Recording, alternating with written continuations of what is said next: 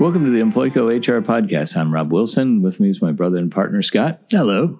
And Jason Eisland, our Vice President of HR. Hi, everyone. Thanks for joining us. It's February already. And what topic in the news for us is relationships inside the workplace. So coming off of CNN last week with Jeff Zucker, the president and chairman of CNN, quitting after resigning after it was disclosed that he had a relationship for apparently it was the best kept secret at CNN that everybody knew about for like 20 years.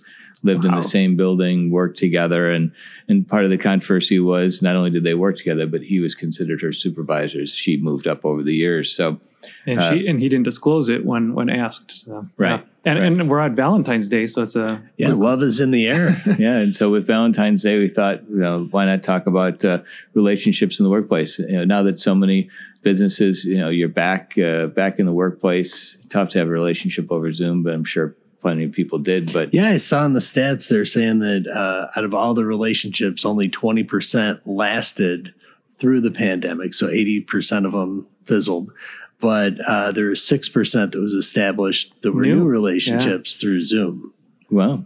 So, but I would think now that people are back, you're going to see more of the relationship issues pop up. Yeah. So you're back in the office, the plant, the restaurant, wherever you work, your workplace, you're around your coworkers again. So, Jason, as we talk about dating, what's the do's and don'ts? Not like how to, but. What type of disclosures should you look at? Are many companies doing disclosures? Is it best practices? What are your thoughts? Yeah, I mean, it is prevalent. I mean, another stat to throw out there, a third of all U.S. workers have reported being in a relationship in the past year. So, I mean, it's out there. And most companies at some point just throw up their hands and like, there's very little we can do. We're not making a difference. But what you can do is make sure you have a good policy in place to encourage workers to report either to their supervisor, any member of the management team, or human resources if they feel like they're being coerced into a relationship. The sexual harassment term is called quid pro quo. It's that Latin term, something in exchange for something else. Have a good policy. Make sure you communicate it frequently. But then if you want to go deeper to have a policy of allowing equal coworker relationships, maybe ask that they disclose it. And so there's a new term out there called love contract, where companies are asking employees to both sign off on a paper, on a document saying we're both in a consensual relationship, but definitely encouraged to prohibit a supervisor-subordinate relationship. That just gets, even if it's a good relationship and it's a husband, wife, or two equal partners, it just gets into murky waters. The minute it turns south. Yeah. Or even if it lasts forever. Like, how do you, everyone else is going to think that's biased. How do you have a... unbiased performance review? It's tough. Yeah, 75%. This is a recent SHRM survey from last month. 75% of the employees surveyed in January said their employer doesn't require any type of disclosure. Yeah. So do you think that's going to, with more and more people coming back and in light of, the Jeff Zucker thing, it was more of a case of supervisor over a direct report, and he was asked about it and denied it. Right. So you kind of have a couple X's there, but with 75% surveyed saying that their companies aren't asking, is it best practices for, or is it? Do you think it depends on the industry or what? A little bit of both? I think we will see an uptick in the number of companies including policies to either prohibit it or kind of outline what's allowed. But make sure you go through training. If you do have a policy, make sure you communicate it and train it, especially a little bit more deeper training on supervisors and managers. And at the same time, most companies, I know all of our clients are going through sexual harassment training each year.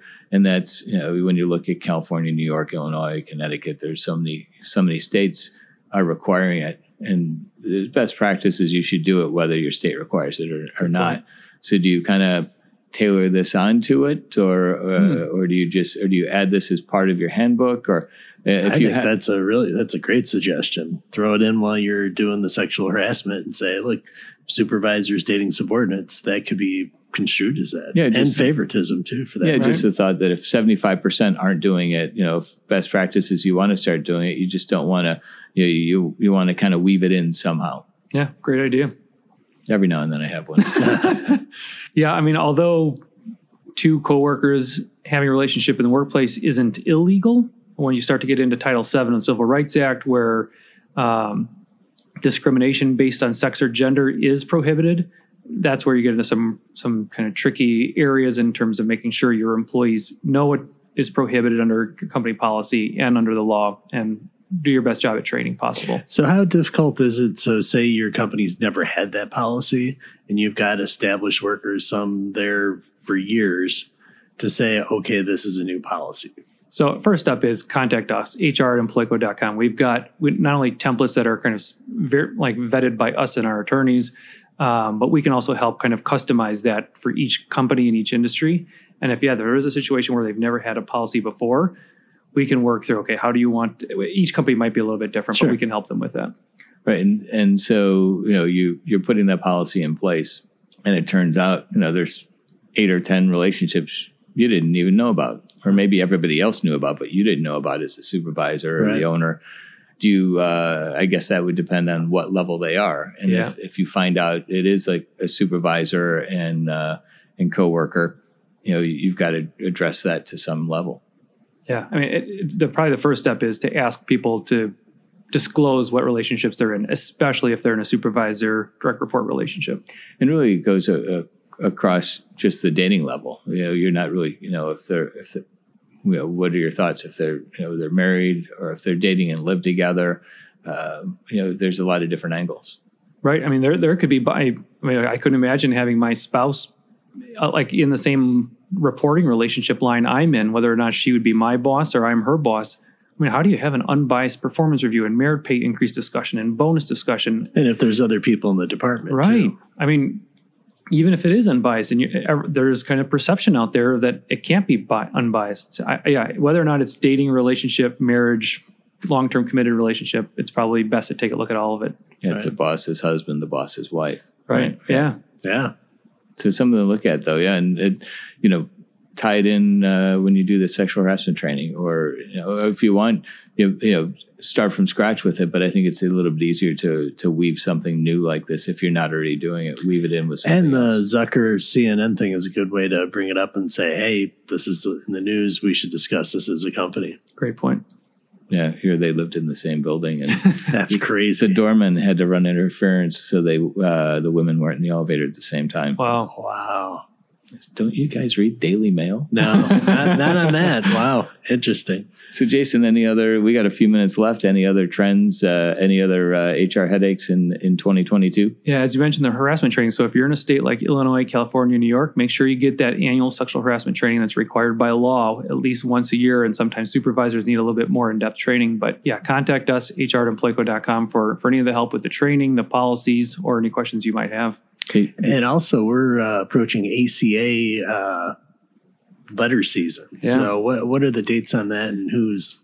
So if you're an employer with at least 50 full-time or full-time equivalent employees, that would be considered an applicable large employer, ALE, then you have to get these 1095s out in the mail by March 2nd. So these are kind of like the year-end W2s, but in this case, it shows month by month which months your employees were enrolled or offered or waived coverage. Those have to be distributed to employees by March 2nd. And then you have a little bit further to submit it to the IRS. Yes, that's right around the corner. Yeah, it is. And that's something that you've been handling for our clients since the first year you had to start doing the 1095s. Yeah. No additional cost for our clients. It's already built in. So we handle that, the 1095 and the ACA process for all of our clients. And we're, another note, we're in Illinois, so our governor just announced the mask mandate's going away at the end of the month. Funny that It's an election year. It is.